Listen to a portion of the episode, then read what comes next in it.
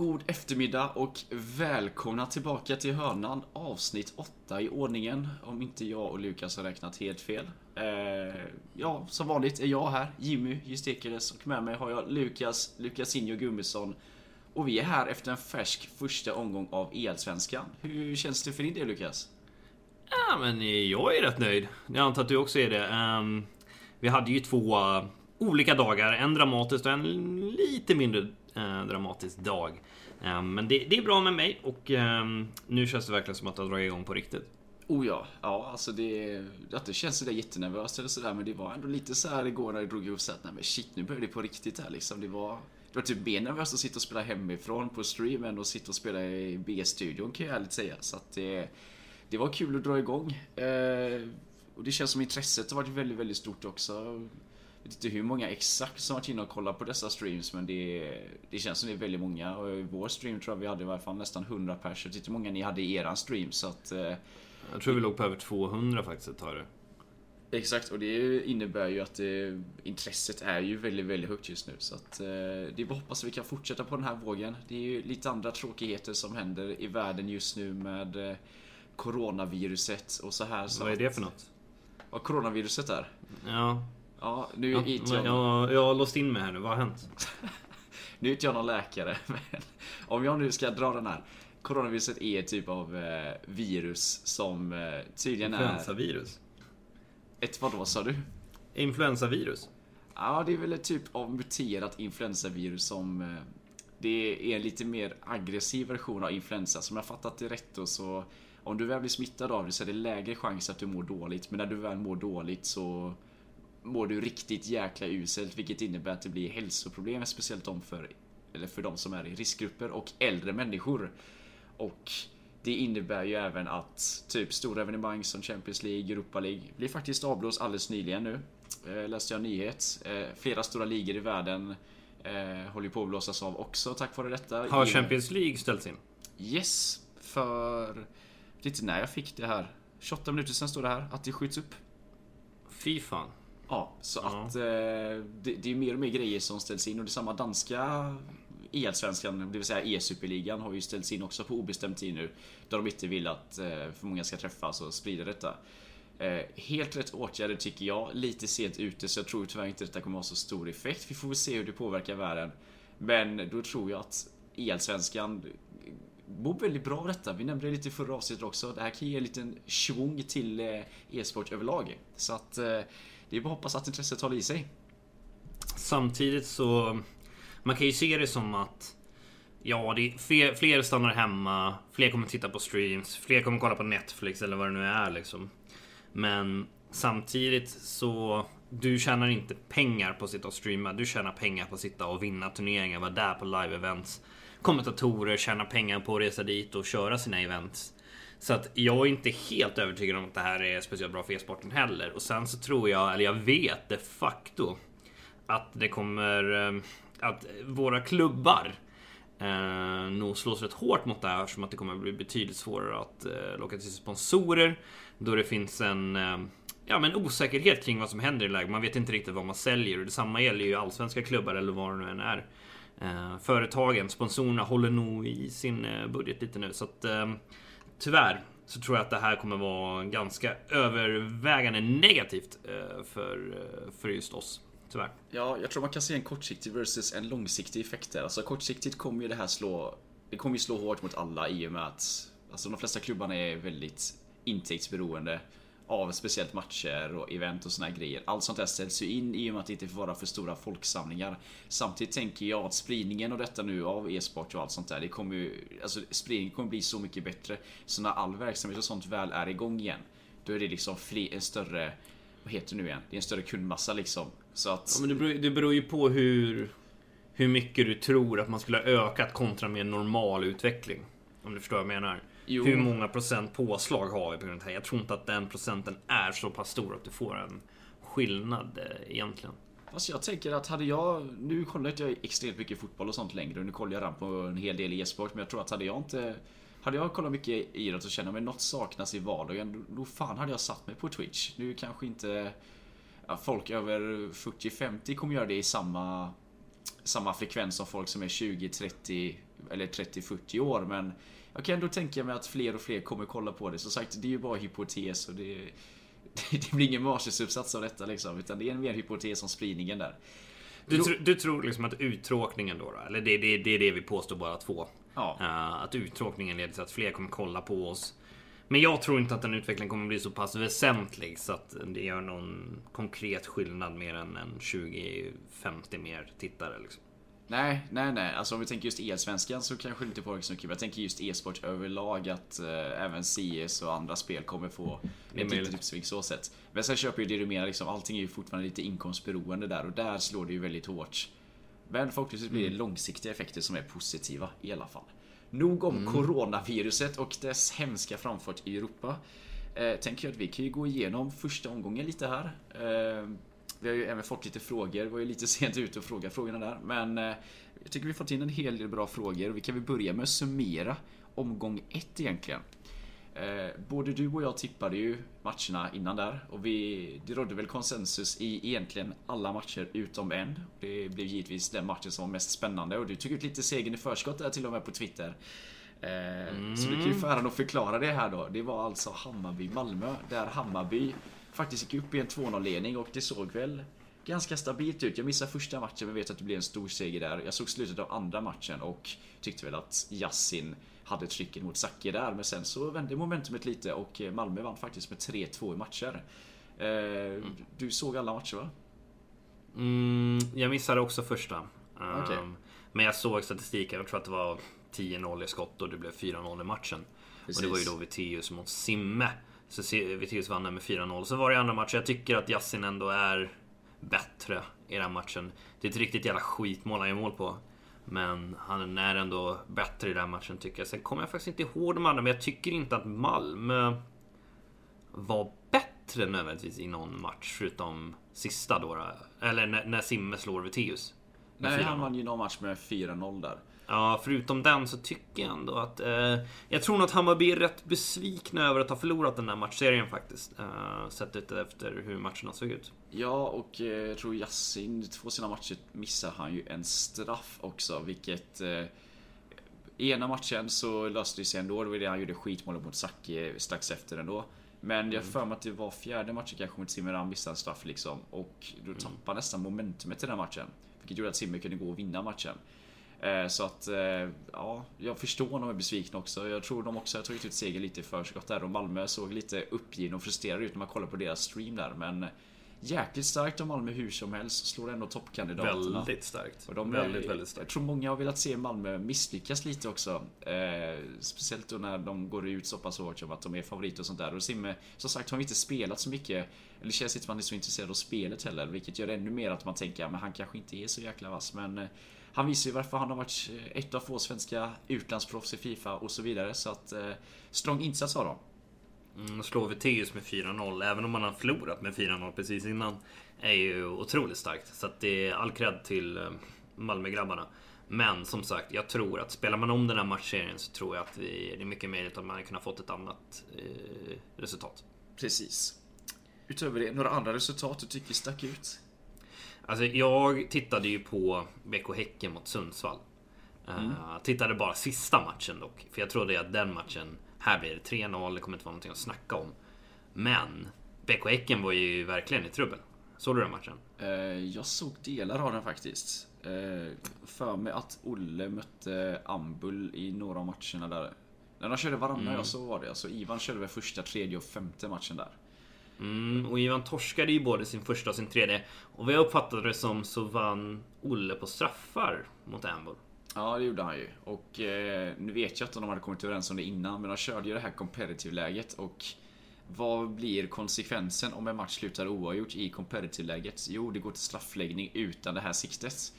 Mm. Eh, Olle vet jag är fantastiskt duktig på detta. Han eh, tränar ju väldigt mycket på det, speciellt inför Atlanta-turneringen som han till slut vann. Där han sköt helt mm. sjuka straffar. Ambull har jag ingen aning om han, hur bra han Misstänker är Misstänker att han inte har tränat ett skit på det. Han har säkert tränat lite, men jag tror knappast han är på den nivån som Olle är liksom. Så att... Eh, jag led lite med Ambull där faktiskt. Samtidigt så... De har kommit överens om att köra på servern innan, så att... Eh, ja, det faller väl lite på eget bevåg i så fall. Eh, så mm. att, eh, det kommer inte ihåg exakt hur matchen var. Jag för att den var ganska jämn och båda spelarna hade chanser. Men det kunde ju, det kunde ju varit spiken i kistan där. Eh, för ja, definitivt. definitivt. Men den matchen som är mest intressant är ju den sista. Där Exit då spelar mot Ivan. Och alltså Exit hade ju Mertens, Vanlig, Allan, Guardiola baby, Henrik Larsson baby på topp. Ja. Och möter Ivan som inte har ett sånt superlag som man brukar ha. Men ändå ett klart, klart bättre lag. Och Mano spelar riktigt, riktigt, riktigt bra. Och det står ju lika i den här matchen när Mano i 75 minuten så bränner han två i princip 100% lägen. Det kan man eh, säga. Ivan, där Ivans målvakt gör två helt sjuka räddningar och så får han faktiskt en straff. Eh, I 77 eller något sånt där. Eh, Mano och han drar straffen över. Eh, vilket var helt absurt såklart att han eh, ska kunna dra en straff över. Men så gör Ivan Dora istället eh, avgörande målet på tilläggstid. Så det skulle mycket väl kunna bli en förlust för Häcken i den matchen faktiskt. Det har blivit en bra story av ett annat. För med all respekt för Mano så blev han totalt överkörd av Olle i sin tidigare match där. Så att eh, han var ganska uträknad i chatten och allting där innan. Och folk tänkte att det här kommer ju Ivan ta väldigt, väldigt lätt. Men Ivan mm. såg lite skakig ut och Mano tror jag, han var fokuserad till 100. Mano är ingen dålig spelare liksom. Han sitter på ett väldigt begränsat lag. Plus att han Speciellt mot oss äldre spelare som han har mött många gånger. Jag tror han, han tände till lite extra där liksom och vill verkligen gå in för att vinna. Så jag tycker jag gjorde en klart godkänd insats mot Ivan. Det såg lite hackigt ut första halvlek men sen åt han sig in i matchen. Det är som du sa, han hade någon hundraprocentigt läge där han sköt i helt fel hörn. Rörde i och för sig Ivan målvakten bra där. Och han visste ju även straffen där. Han skrev till mig efter matchen och var kanske inte jättenöjd med livet. Eh, efter vad som utspelade sig där. Sen så tycker jag Ivans eh, segermål är riktigt jäkla snyggt där. Väldigt kyligt sista minuten. Det är, ska vi säga att det är lite av Ivans eh, styrka också där. Sista sekunderna eller minuterna av en match och är han lite bättre än vad många andra är. Det känns som att han tänder till lite extra och tar vara på det här sista läget. Så att, eh, starkt gjort av Häcken. Men kanske lite missräkning då, tanke på hur matcherna såg ut. Ja men absolut. Men jag, jag tyckte Mano, han spelade väldigt aggressivt med sina spelare och vann mycket boll. Så det var kul att se att han spelade så pass bra i just den matchen i alla fall. Eh, sen var väl kanske inte Ivan på sin topp eller på sin bästa dag. Vi kommer nog se honom göra betydligt matcher, bättre matcher i framtiden. Och jag skrev ju det i chatten när man insåg att Ivan skulle få sista anfallet. Han hade bollen i eget straffområde med vänsterback. Då skrev jag i chatten, nu kommer Ivan göra mål. För det var så uppenbart. Det är så typiskt Ivan att efter allt det där så gör han mål i sista. Det är, det är så typiskt Ivan. Det är så, så kul angående just det du skrev det, för jag vet att några är lite sura på det, för de tror att du kollade på Häcken-streamen och såg det i förväg och att du spoilade no. matchen. Nej, nej, nej, nej. Jag, jag, jag, jag har varit med i gamet ett tag. Så att jag, jag hade magkänslan helt enkelt bara och uh, det, det, var, det var uppenbart liksom. Ja, och det, alltså jag kan ju lägga till också, alltså, om ni kollar på så här större event och så som typ Foot Champions Cup och sånt där. Alltså lägg märke till hur många mål som görs i 90 minuten. Det är helt sinnessjukt, men det är just för att de här spelarna är så skickliga på att ta det här sista läget. De, de, de håller liksom kylan lite, lite extra. De vet exakt att de måste in på sista tredjedelen innan tilläggstiden är slut och då får de liksom hålla på hur länge de vill. Och de, men framförallt i år också. Mm. Det, för att det känns som att i 90 minuten, det är enda gången man verkligen vet att man kan satsa allt framåt. Du kan, det är bara att köra liksom, för att du kommer inte få en kontring emot dig. Rent spelteoretiskt, ja precis. Det har du faktiskt rätt i. Att eh, du har inget att riskera längre och då går man full, fra, full fart framåt. Ja, men du är lite mer aggressiv liksom på att göra mål. Eh, och då borde väl det rimligtvis tendera i fler mål. Det har du faktiskt rätt i, ja. Den ska, den ska jag tänka över och göra lite, lite spelteoretisk uppsats om det. Det lät ju bra faktiskt. Det får du gärna göra. Så kan vi publicera den någonstans och så får ja, folk kommentera det. Så, så bra kommer den inte vara. Tack för förtroendet i alla fall. Vad hade vi mer för matcher från den första dagen? Eller från tisdags? Men... Ja, vi kan väl börja med den matchen som både du och jag trodde skulle vara hyfsat säker. Eller vi, jag i alla fall tänkte att matchen skulle bli tight, men jag fick fel resultat där. Och det var faktiskt Västerås mot Trelleborg. Och eh, det började med att eh, en Trelleborgsspelare gick in i min stream när jag tippade och sa liksom att eh, hur fan kan du tippa ner oss typ liksom. Och jag kände jag var ju tvungen att välja ett lag där plus jag kände att Västerås var mer rutinerade. Och sen så gick ju Jeppe Dinje ut på Twitter efter senaste poddavsnittet där och sa, visa statsen från er match att inte allt var så överlägset. Där fick du krypa till korset lite. och, ja men jag, jag, alltså jag kommer inte ihåg matchen så mycket. Jag satt ju och streamade och det var så här typisk match du vet när man leder med 3-0 efter 20 minuter kändes det som. Och Ja. bara sitter och snackar med chatten och spelar om matchen. Um, tyvärr. Så att, eh, jag ber om ursäkt för det Jeppedinho om du tog det så. Jag Men tror- så, eh, så upplevde jag matchen i alla fall. Och jag tror han är helt okej med det. Jag tycker de har en skönt kaxig approach i Trelleborg och eh, ja, det höll ju denna gången. De slog ju faktiskt eh, eh, Västerås med 3-1 i matcher och helt ärligt kunde det likväl vara 3-0. Eh, Jag såg inte matcherna dock. Nej, Eh, jag såg väl lite men- halvt. Jag såg den matchen som var väldigt jämn. Det var, jag tror det var Piac som mötte Färna och han ledde med 2-0 ganska länge. Så gjorde Färna ganska sent reduceringsmål. Och sen kvitterade han efter 90 eh, Sen förlängningen, jag har för mig att det var ganska jämnt också, men då gjorde Färna mål i 122 till 3-2, så han gjorde två väldigt sena mål. Och det kändes som att det var liksom rutin som saknades där. Piac hade kunnat hålla bollen lite till och kanske rensa bort det eller sånt där och tappa i onödigt läge. Eh, men sen gick ju eh, Trelleborg och vann sista matchen ändå där så att jag vet inte om man kan kalla det skräll för jag hade inte superbra koll på Trelleborg sen innan men ändå lite överraskande med tanke på att Västerås sitter på två namn sen var med förra året och har spelat ganska bra i år. Så att Mm, jag, jag, jag tycker um, Färna i Västerås är otroligt duktig. Jag mötte honom i Expo och jag mötte honom nu i Rivals faktiskt i veckan. Det var ju i och för sig min första match för dagen och sådär men han är otroligt duktig teknisk eh, med bollen, Färna. Är, han är väldigt svårläst så att det är definitivt en utav de, jag skulle säga i alla fall topp 10 garanterat i, i serien. Eh, Så att honom får man verkligen se upp eh, för. Och nu så möter ju de ett väldigt, väldigt tufft motstånd. Det kommer jag komma in på senare. Men det finns ju god chans att Västerås kommer att ligga 0-2. Det skulle jag också säga. Och sen, min uppfattning av både Elias och vet du, fan är väl att de kan vara lite ojämna i sitt spel. Att eh, de kan spela väldigt, väldigt bra men de kan även spela... De, de har en ganska låg lägstanivå eller vad man ska säga. Eh, koll, jag har inte exakt koll på Färnas eh, VL-resultat det här året men Fifa 19 Vänta, vänta, kan vi ta ett citat på den? Västerås har en låg lägstanivå, Jimmy. Vi släpper det. Ja, Ja. okej. Ja. Ja, nej, men vet du det...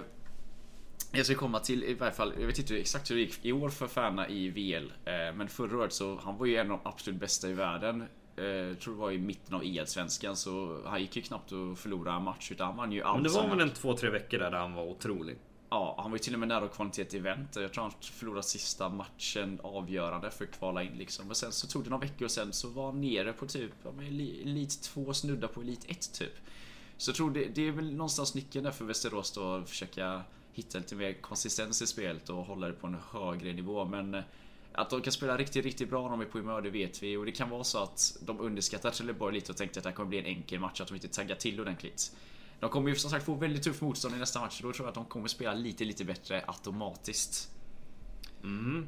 Eh, vi hade ju mer från onsdagen också. Det var ju Helsingborg mot Sirius. Jag såg ingenting från den här matchen, tyvärr.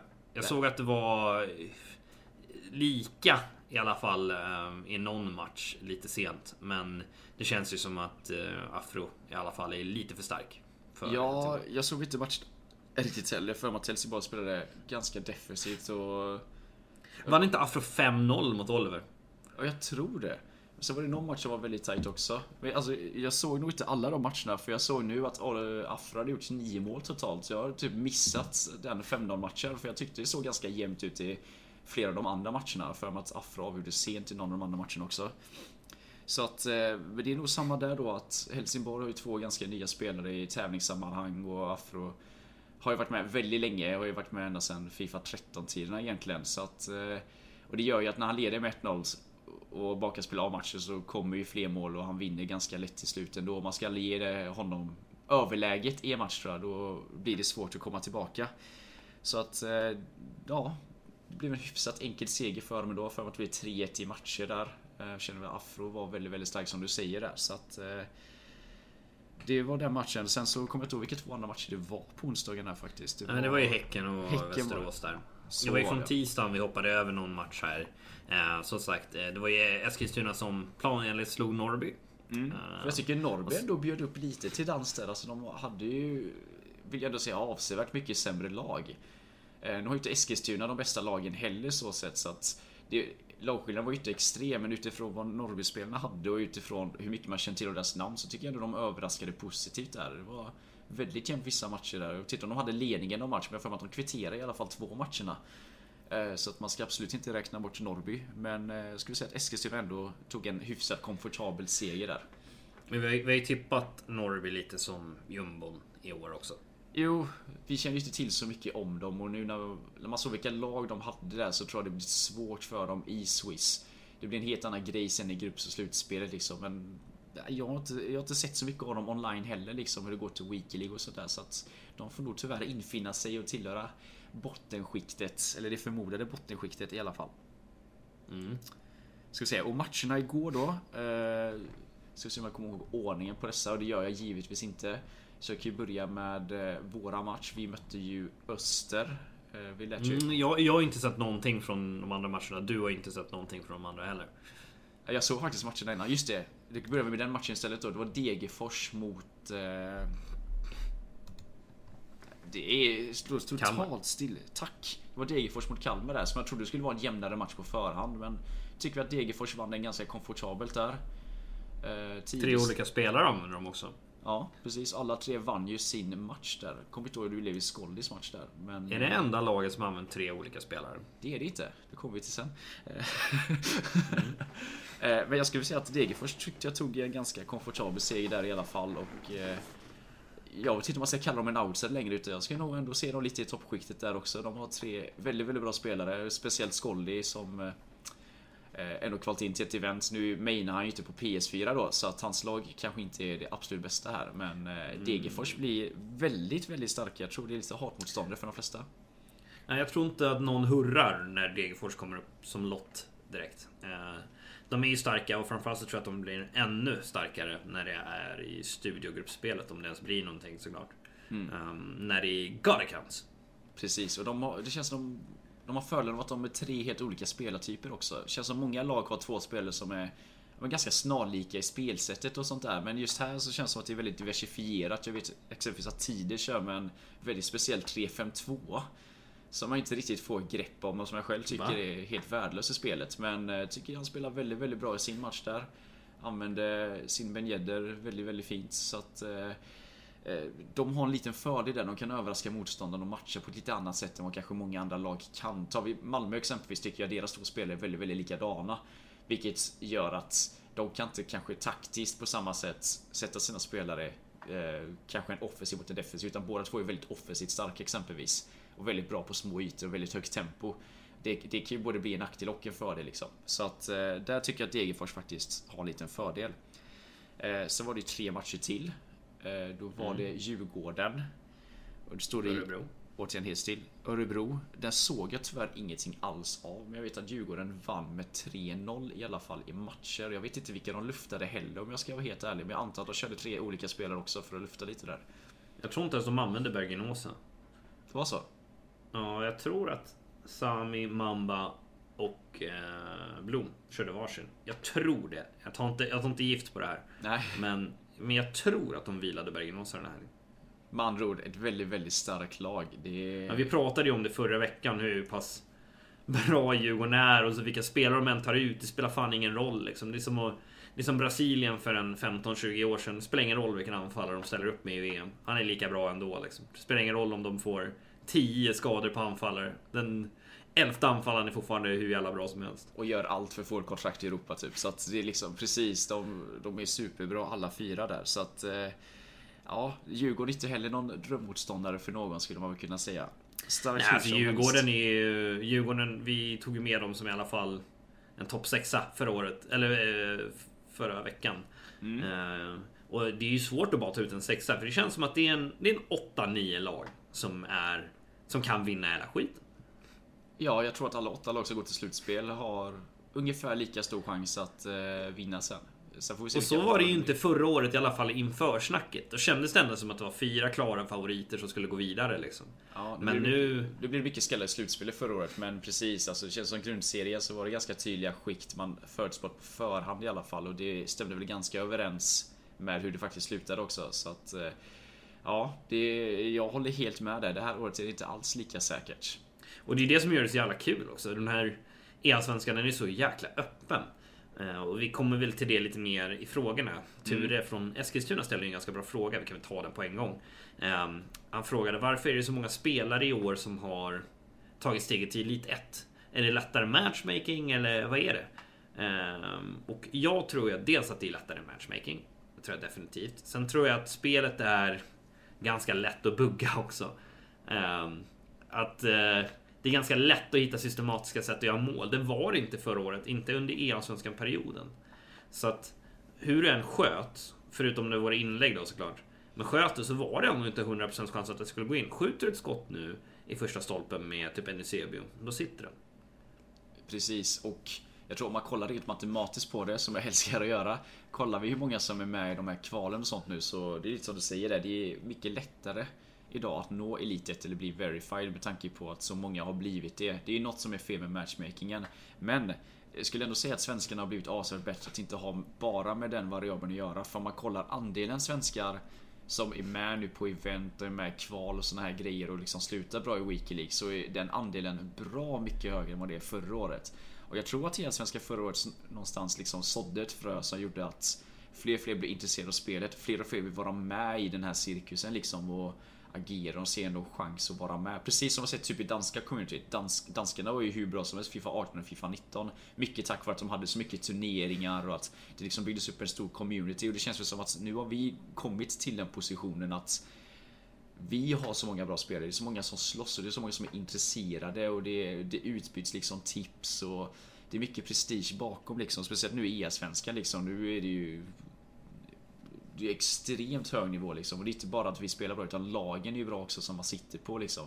Det är många fler som tar det här seriöst. Förra året så var det var det nog många, jag ska inte säga lalla, men det var väl lite oseriöst med lagbygge och så. Det var bara kul att vara där, men nu är alla här för att tävla och vinna.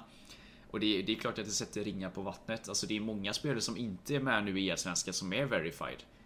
Så att det är liksom, mm. man hade ju lätt kunnat ta med typ, jag ska inte säga 10 lag till, men du hade kunnat ha med många lag till och fortfarande ha fullt med bra spelare. Så att eh, det, det har, jag, tror det, jag tror det är fröna som såddes från förra året där att eh, fler är intresserade och vill vara med i detta. Mm. Och eh, det är många som har tagit steg. Eh, bland annat i Södra grabbarna då som har gått till er. Som i och för sig var bra redan i slutet på förra året. Liksom. Eh, Olli var ju med på landslagskval och sånt där också. Jo. Men det är ändå en tydlig skillnad från förra året. Eh, däremot ska ju dock sägas fortfarande att det är ingen Playstation-spelare, förutom då Yasin som dök upp lite från ingenstans, som har gått speciellt långt i, i kvalen heller. Liksom. Ja, det är väl Oliver då, men ja precis. Ja, men det är bara Oliver. Ja. Så att jag väljer att slänga in den igen. Jag väljer att lägga det kortet igen, för jag tycker ändå att um, det, det, det gör skillnad. Men jag vet inte hur många det var som, alltså hur det gick förra året heller för svenskarna. Så jag tror ändå det är en liten utveckling i tanke på många som är med i Jo, ja, absolut. Men det är inte, det är ingen explosion direkt på Playstation-sidan. Det är Nej. det jag försöker säga. Nej, det är sant. Det är sant. Så sett. Jag tror fortfarande det är, alltså de absolut bästa spelarna har lite för bra lag och lite jag ska inte säga för bra möjlighet, för man kan inte ha för bra möjlighet att spela bra, men det är så pass professionellt liksom att de, de lever på att spela FIFA och i Sverige så vi, vi har inte den lyxen att vi kan använda coacher och videoanalys på samma sätt som jag vet att många andra gör när de sitter och har seriösa träningspass och sånt där. Det, det, mm. det är nog några steg bort innan vi är där också. Så att jag tycker utifrån förutsättningarna har vi gjort det riktigt, riktigt bra. Vi är bättre än danskarna i alla fall och det är absolut viktigast enligt mig. Ja men berätta Jimmy, hur, eh, hur var matchen mot Öster? Uh, jag ska inte säga att vi på något sätt... Hur ska man förklara det på bästa sätt? Vi hade väl förväntat oss en enklare seger än vad det var. Jag tycker Öster stod upp uh, väldigt bra. Semple hade ju bra intentioner mot Oliver. Uh, gjorde ju mål dessutom så att det... Och var... jävlar. Ja, nej men hade, alltså det var 1-1 ganska länge in i matchen. Så gjorde ju Oliver 2-1 och sen så spelade Oliver av matchen ganska bra och gjorde ju två sena mål där. Eh, så att jag tycker Semplis är upp väldigt, väldigt bra. Vukasovic spelade ju väldigt defensivt mot William, men han låste ju William totalt. Där tog det faktiskt till eh, eh, straffar. Eh, så jag var lite positivt överraskad där också. Eh, sen tycker jag kanske inte spelmässigt då att han imponerar sådär jättemycket. Och jag tror William hade lite nerver. Det känns som att William inte fick till spelet riktigt. Men eh, han tog det ändå till straffar och jag tänkte att vi skulle ta tre ganska enkla segrar. Sen mötte jag ju Flamman i sista matchen där och jag tycker Flamman stod upp ganska bra tills jag gjorde mitt 1-0 mål och sen så hade han väl inte sådär jättemycket lägen. Jag gjorde ju 2-0 i matcher, då hade han något stolpskott typ. Men... de, de var bättre än vad jag förväntade mig, men jag tycker väl ändå det var en komfortabel seger från vår sida. Och det var kul att alla tre fick spela varsin match också. Ja, men hade ni slängt in Oliver i två matcher till liksom, så tror jag att ni hade vunnit det här till slut. Även om ni skulle ha blivit BSad i två matcher. Liksom. Ja, ja, ja, det, det tror jag också. Det, så pass stor klasskillnad var det. det var mer, Men vi, vi måste bra. ju vi måste ju prata lite om er. Jag gick ju tillbaka och kollade på det här Jimmy. Ja. Uh, och det är ju att du sitter ju och streamar. Är det tredje matchen? Det är tredje matchen. Det är tre. Du sitter och streamar från Ace uh, Örgryte e-sport då, på Twitch. Och du startar. och då sitter ju du med kameran som är helskärm. Ja. Och du glömmer alltså byta scen som man ser gameplayet och du sitter med en liten kamera uppe i hörnet då. Så att hela första halvlek så sitter du och spelar E-svenska med bara kameran Ja, jag vet att folket vill ha en förklaring till detta också. Det är så här att jag installerade en ny dator här igår så att jag började ganska sent att få igång den, vilket varför det tog sån jävla tid att få hem den. Så att jag satt ju liksom under själva sändningen samtidigt som vi satt och strömmade så satt jag ju liksom och fixade med overlays och såna här grejer. Jag hade ju glömt fixa den viktigaste overlayen, den när jag spelar. Så jag satt ju liksom och gjorde en väldigt provisorisk fix på den precis innan jag skulle spela. Eh, och det gjorde ju att jag satt ju liksom och klickade igång saker samtidigt som typ matchen startade. Men jag glömde ju trycka på den viktigaste knappen. Det vill säga byta scen då. Så man fick ju se mitt minspel där och eh, jag hörde ju från ÖIS-grabbarna då att jag, jag, tog ett glas kallt vatten där och såg lite bekymrad ut så de trodde jag låg under med 1-0. Så när jag går in i halvtid så frågade vad fan du leder ju med 1-0. Men då för det var så, jag var så missnöjd med målet jag gjorde. Men ja, det var, det var ett litet misstag och det är tyvärr inte första gången det händer så att jag har ju fått höra detta nu. Men eh, det var, det var bra content ändå. Jag får tacka ÖIS-gänget som ändå höll uppe snacket i Discord och gjorde det till en kul grej istället. Men ja, det... jag, jag vet inte vad jag ska säga. Det, det känns någonstans så jävla typiskt mig. Det, det blir bättre nästa vecka, jag lovar. mm, nej, det är lite kul, men det är ett misstag du inte lär om. Nej, nej, men det är... Nej, vi, vi, jag tycker vi löste det bra. Det är det som är kul med Ysinget att... Eller, vad ska man säga? Streaming överlag. Det, det är när det blir... Det är när någonting misslyckas och du på någonstans löser det ändå. Så är det med livet också. Det är då det blir en kul grej. Det är då man lär sig hantera saker. Så jag försöker se det på det sättet istället. Men ja, det mm. var lite misslyckande, det var det. Men ni gick vidare i alla fall? Vi gick vidare och det är det viktiga och det var kul. Och hur gick det i era matchen då? Eh, vi fick J Södra och jag vill göra någonting klart för det, jag vet att det har snackats rätt mycket om det här på social media och jag vill bara... För grejen att folk eh, har antagit rätt mycket saker som inte stämmer eh, kring vad som har hänt. Och det börjar ju med så här att J Södra och AIK skulle spela klockan sex på torsdag kväll. Alltså igår kväll då. Vi spelar in det här på fredag. Mm. Um, på söndagskvällen så skriver de till mig och frågar kan vi byta tid? Kan ni onsdag eller tisdag? Men eh, nej, det kunde vi inte för att eh, då jobbar några av våra spelare liksom och vi kan inte acceptera en förflyttad tid när vi försvagar vårt lag så att säga. Mm. Eh, såklart. Och eh, vi, vi hittar liksom ingen tid där både jag, det var jag och Elvis som skulle spela, där både jag och Elvis kunde samtidigt, förutom just den här torsdagen. Um, och eh, det var då J Söder, de saknade två spelare under torsdagen, men de är ju tre totalt, så de hade ju ändå en spelare tillgänglig. Så då erbjöd admin att Hugo då, från J Södra som var den spelare som var tillgänglig, att han skulle få spela alla matcher. Uh, istället för att de skulle få en walkover mot sig det är ju bättre att det spelas med en spelare än att eh, än att det blir walkover och win, vinst AIK. Exakt. Så eh, eftersom att de använde en spelare så måste vi också få använda samma spelare. Eh, för att det ska bli rättvist någonstans. Så att eh, det var ju då bestämt att jag och Hugo skulle spela den här bästa fem mot varandra. Eh, så, så blev ju dock inte fallet eftersom att en av deras spelare kom tillbaka lite tidigare. Så då gav jag ju bort den sista matchen till Elvis. Men nu, vi spelade en match i alla fall. Ja, så, ja. Eh, det var så det blev. Så att det, det, var liksom... Det var inte vi som pushade för det här eller något sånt där. Utan det var admin som erbjöd det här för att kunna lösa situationen. Så var det klart. Ehm, jag mötte Hugo första matchen. Jag ledde 5-0 efter 50 minuter. Han hade väl inte sin bästa dag, kan man väl säga. Eh, Hugo tyvärr. Och jag tror inte att han mådde så bra där ett tag, men han lyckades ändå göra två mål och komma tillbaka lite. Så jag vann första 5-2 ganska komfortabelt ända upp. Sen så slängde de ju in en riktigt vass spelare. till andra matchen måste jag ändå säga Ridley. Eh, som eh, är ny i södra. Och han släpper dock in 1-0 efter 5 minuter från min mané. Sen, jag ska säga att Ridley är bland de eh, jobbigaste spelarna jag mött i år. Han, han, håller väl, han håller väldigt mycket boll och han kör väldigt mycket stopp och startfinter. Det går liksom inte att ta bollen. Han slår inte en, en enda utmanande passning eller någonting. Um, utan han håller verkligen i bollen. Det går inte att ta den av honom. Um, så, hittar, så för, eh, försvarar jag lite dåligt och så gör han 1-1. Och uh, sen gör han 2-1 uh, eh, lite senare. Uh, efter att ha hållit bollen i ja, 20 minuter ungefär. Och uh, jag får ju damp. Men behåller ändå lugnet och gör 2-2 in i andra halvleken. Sen från 80 minuten så lyckas jag få tag på bollen. Så jag spelar runt den tills det blir 90 För jag vet att jag har bara ett anfall kvar i den här matchen. För förlorar jag bollen så kommer han att hålla i den. Och då kan jag väl lika gärna bara hålla i bollen och använda det anfallet som det sista såklart. Precis. Och eh, jag lyckas göra 3-2 i 92 då, då och eh, vinna den andra matchen. Sen så slänger vi in Elvis då, då eh, Savett 1891 som är vår debutant. Eh, som såg riktigt, riktigt bra ut mot den. Alltså som sagt, det var en riktigt jävla jobbig motståndare. De spelade vidare med Ridley. Eh, men Elvis försvarade väldigt, väldigt bra. Han är väldigt duktig Elvis på att spela små korta passningar och se lösningar som jag är såhär, vad fan, hur hittade han den passningen liksom? Mm. Um, och han är väldigt eh, teknisk och väldigt stabil bakåt. Så jag är väldigt nöjd med Elvis insats. Men han vinner med 1-0 efter ett eh, mål i förlängning. Så vi vann 3-0 till slut. Men Ridley, eh, GG alltså, riktigt jävla bra insats faktiskt.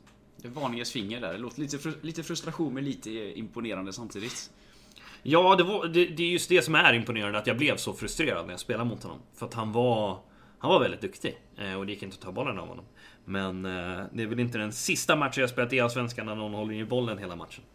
Jag vill ligga lite kuriosa här. Du och jag spelade ju en vänskapsmatch här. Jag visste inte jag skulle tyda detta, men du sa att jag var äcklig. Och då ska jag alltså tolka det positivt. Mm. Ja, fast det här var på ett helt annat sätt. Du låg, du låg med en halv meter mellan varje spelare i hela laget. Du hade ju en sjubackslinje. Sju spelare som ligger på en linje. Så att nej, det var inte... Och framförallt i den connectionen som vi spelade i Jimmy. Ja, den var inte, den var inte magisk. Där, Nej, det kan man inte säga att den var. Den dagen stod inte min ISP för det bästa de har gjort hittills om man säger så. Jag klagade på det innan där när jag spelade Rivals. Bara, jag orkar inte med en Rivals match till. Vi tar en vänskapsmatch och så var det exakt samma skit där. Hoppas det var servrarna, men jag misstänker att det var härifrån. Det var ju dels det att du spelade så pass lågt och kompakt defensivt. Mm. Och att du bara slog eller trekantbollar på kanten. Fy fan för dig Jimmy. Eller trekant. Ja, eller trekantsbollar. Du slog ju bara de här ysbollarna. Bara in bakom, chansbollar, ja, den går igenom 20% av gångerna. Och sen gör den en gång och då gör du mål på det. För att min ytterback inte hänger med på den bortre så du slår ett inlägg. Ja, men då vill jag bara klargöra en sak. Är man så jävla dum att man springer upp med ytterbacken till... Jag springer inte upp, det är ju det som är grejen. Du slår ju högerback till vänsterytter, långboll. Jag körde diamant. Jag har inte ens en vänsterytter. det gör det ju ännu värre. Ja, jag trycker på en ytterbackar däremot. Nåväl, det var, jag tolkar det positivt i alla fall. Då vet jag att när Lukas kallar dem för äcklig, då är det att han menar att det är äcklig spelstil. Inte, inte nödvändigtvis. Utom när det gäller mig då såklart.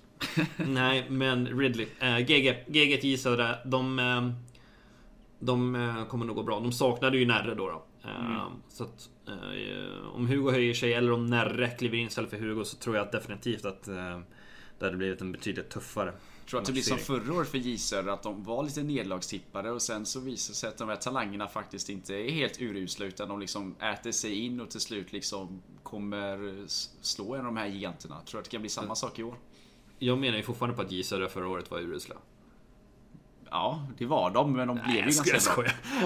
Eh, skojar. Nej, men eh, det är klart att eh, det finns en sån utveckling. Jag tror att det är många lag som hoppas på den utvecklingen. Jag hoppas på den utvecklingen med Elvis också. Mm. Eh, och tror definitivt att han har den potentialen att eh, ta det där steget för att bli ruggigt jävla bra. Ehm, det har ju funkat för många andra, så varför skulle det inte funka för Gisela igen eller för Elvis i AIK? Nej, precis liksom. Det, det beror på hur mycket tid och så man lägger ner på spelet. Sen är det klart man är lite beroende av spelet också liksom. Men jag tycker William Oliver nu, de är två praktexempel på att man, eh, man ska fortsätta nöta spelet och att eh, inget steg är för långt. Speciellt Oliver har bevisat det som har, tycker jag, har gjort en kometkarriär egentligen på Fifa och numera är en världsstjärna på spelet. Så att eh, ge aldrig upp ni som inte är med i Allsvenskan just nu. Det kommer nya chanser. Men om vi ska summera första omgången lite nu då. Eh, ska vi se. Var det något lag du tänker som kanske inte gjorde riktigt det du hade tänkt sig? Eller liksom vilka lag underpresterade mest? Jag trodde ju Västerås skulle stå upp bättre. Ehm, jag trodde... Jag ska försöka få upp alla matcher här igen. Det var en hel del matcher. Jag trodde att Häcken skulle göra en bättre match. Ja, Eller Ivan då kanske framförallt. Um, så att de två är väl lite besviken på måste jag ändå påstå. mm. Ehm, sen eh, så tycker jag väl att det har varit ganska rimliga resultat. Ja, Det är väl ingen som har underpresterat sådär tycker jag utan det har väl... Jo men det tycker jag ändå. Jag, ty- jag tycker väl ändå att Ivan underpresterade där. Ja, jag tänker utöver dessa två då. Jag tänker hitta till någon annan Ja. där det varit någon spelare som underpresterat eller alltså någon sån här super super skräll direkt. Utan det har väl, ja, men det har väl sett ut ungefär som väntat. Eh, Jag tycker Ambul gjorde en fantastisk prestation just mot Häcken då liksom. Jag tycker inte Olle var sådär jätteövertygande mot Ambul heller. Han tog ändå till straffar liksom. Det var väl egentligen bara Olles match mot eh, Emanuel där som eh, det faktiskt var klasskillnad. Sen sitter ju inte Olle heller på något superlag. Olle har ett ganska kasslag om man ska vara helt ärlig. Eh, Men då gäller det att man tar fram det man är duktig på. Det tyckte jag Olle gjorde de matcherna. Han, han är Det ju... säger ju kanske lite om Häckens kvalitet. Att vi sitter och sågar ihjäl dem när de har vunnit sin match. Ja. Men, men om man kollar på, jag såg ju i och för sig bara den här sista matchen, men om man kollar på hur det såg ut där så det var inte övertygande liksom, utan det kunde mycket väl ha blivit en eh, förlust där. Det, Men eh, det kunde ja. det. Och eh, de kommer få ganska... Ja, de kan få... Ska inte säga mycket tuffare än Sundsvall, men det kan bli ganska tuff motstånd nästa match också där. Eh, omgångens spelare då? Har du koll på vilka som har spelat bra och vilka som inte har spelat bra? det är svårt att säga om spelare när man har sett typ hälften av matcherna. Mm. Men det är svårt att undvika Afro i det här sammanhanget. Han har ju gjort det otroligt bra. Han tog väl alla tre segrar, har jag för mig, för Sirius. Eh, ja, det gjorde han. Eh, Så att Afro, Amble eh, har jag hört mycket gott om. Eh, Mm. Jag har inte sett Amble själv då, då. Men jag har hört mycket om honom. Så att eh, de två får väl nämnas där i alla fall. Mm. Jag skulle vilja lägga till Simme då. Nu gjorde ju Simme en ganska kass match i början, men just sättet han vände på ändå Ska jag säga initierade hela vändningen där för Malmös del. Jag tänkte ju typ sista matchen att Zacke kanske inte känner sig redo mentalt än. Nu gjorde ju Zacke en grym insats och vann den matchen också där. Men jag vill ändå säga att Simme var den som någonstans banar väg för det. eh, Och visar att han är väldigt stark mentalt. Och sen så vill jag ge ett litet utnämnt till Fällemannen från Trelleborg där som faktiskt eh, vann två matcher mot Färna. Två matcher som på förhand jag Det är tippat. imponerande. Ja, två matcher som jag på förhand, förhand hade tippat att Färna skulle vinna. Kanske inte enkelt, men i alla fall vinna.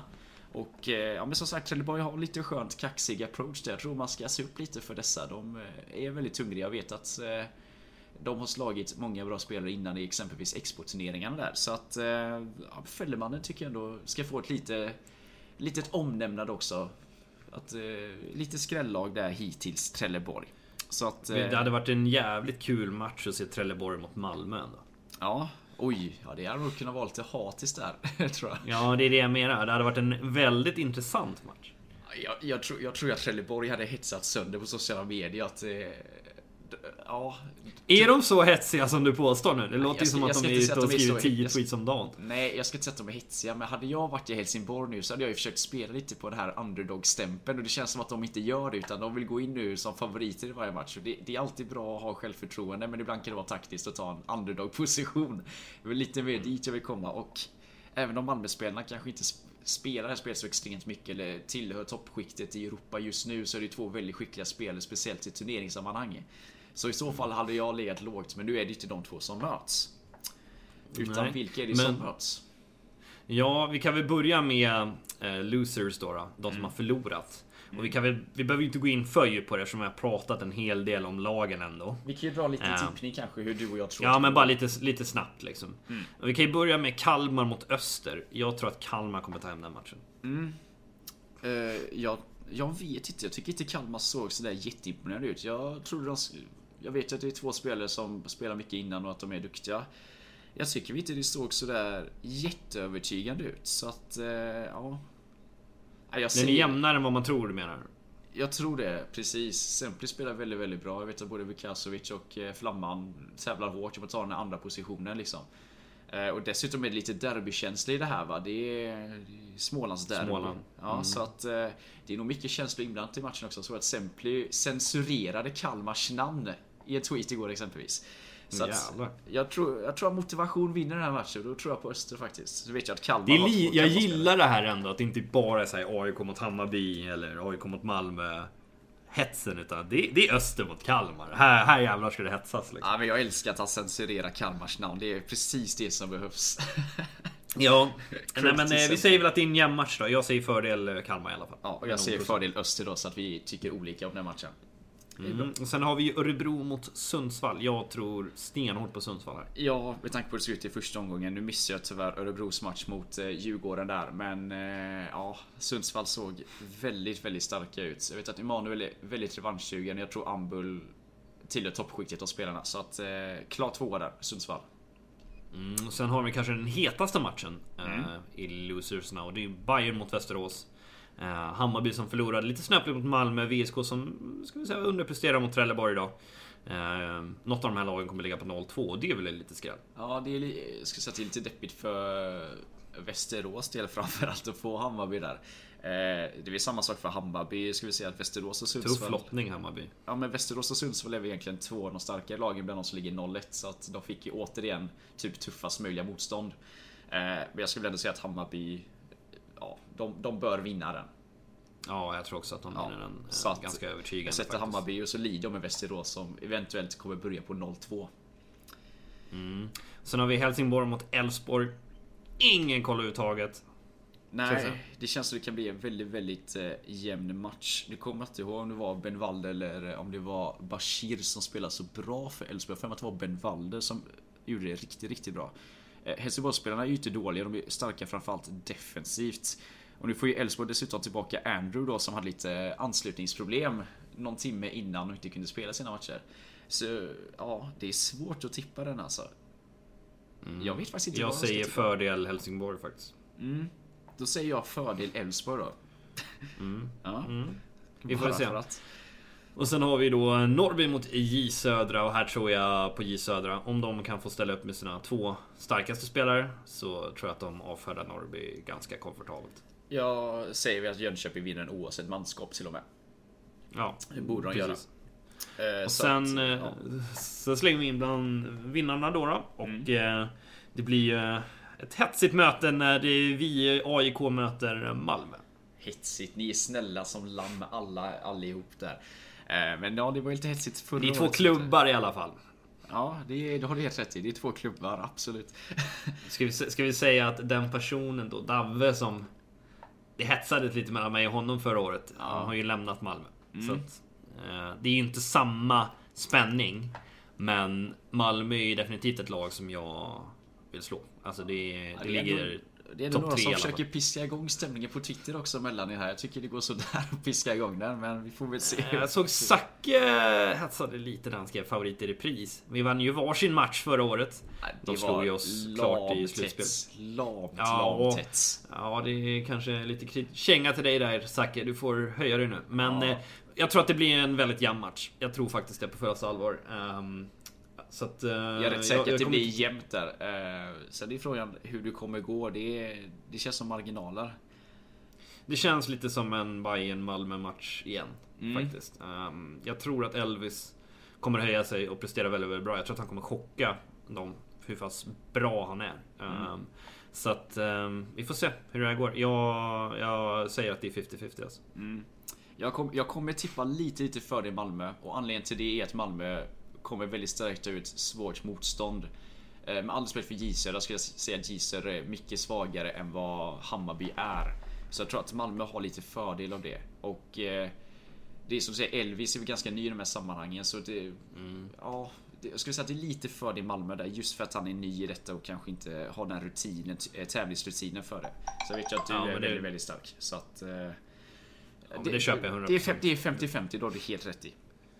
Det, det köper jag 100%. Det blir en bra match oavsett vad. Kul match, Ehm, då har du helt rätt i. Det blir kul i alla fall.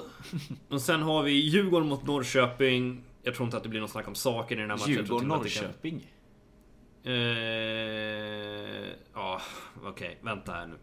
Det är för att det står DIF e-sport på båda två. Ja. Det är Degerfors mot Norrköping. Så är det. Eh, sorry.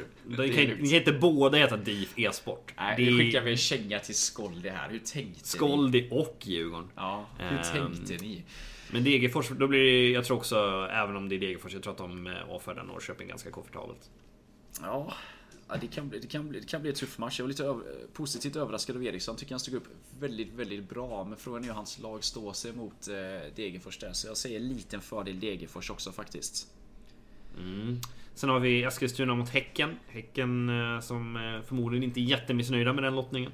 Nej, och eh, kommer ju inte namnge personen här men det var väl någon i Eskilstuna som inte var helt missnöjd med lottningen heller. Han var väl mest nöjd att slippa vårt lag. Eh, så att eh, jag- tror det är en jämnare match än vad man kan tänka sig. Eh, jag tror Eskilstuna de är väldigt taktiskt duktiga och gillar att hålla boll och sånt där. Det kan bli svårt för Häcken att bryta sig igenom det. Men jag skulle ändå säga Häcken då. Eh, speciellt Olle tycker jag spelar riktigt bra. Ivan har en hög högsta nivå och jag tror Börjar bara träna lite mer på Playstation och komma in i det igen så tror jag att Ivan kommer bli riktigt vass. Så att jag säger Häcken i den här matchen faktiskt.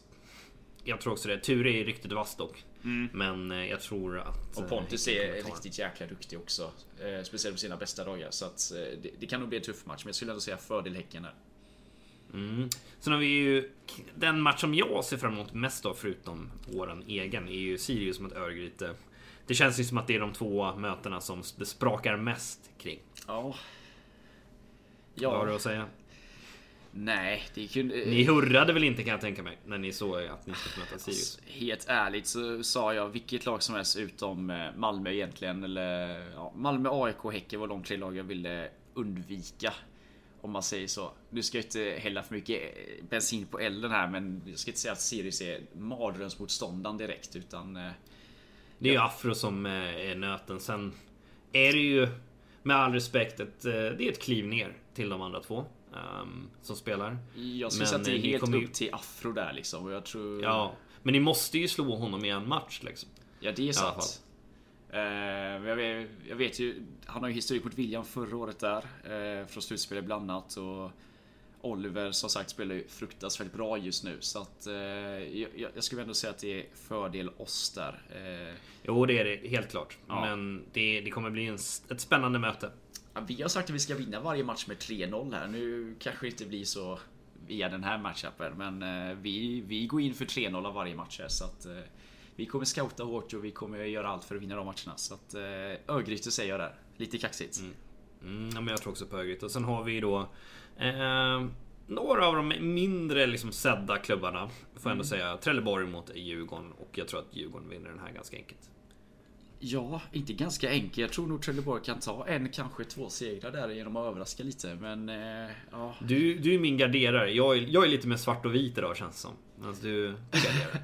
Nej, men jag, som sagt, jag, jag tycker Trelleborg är ett lite charmigt gäng där. Så att jag vill ändå...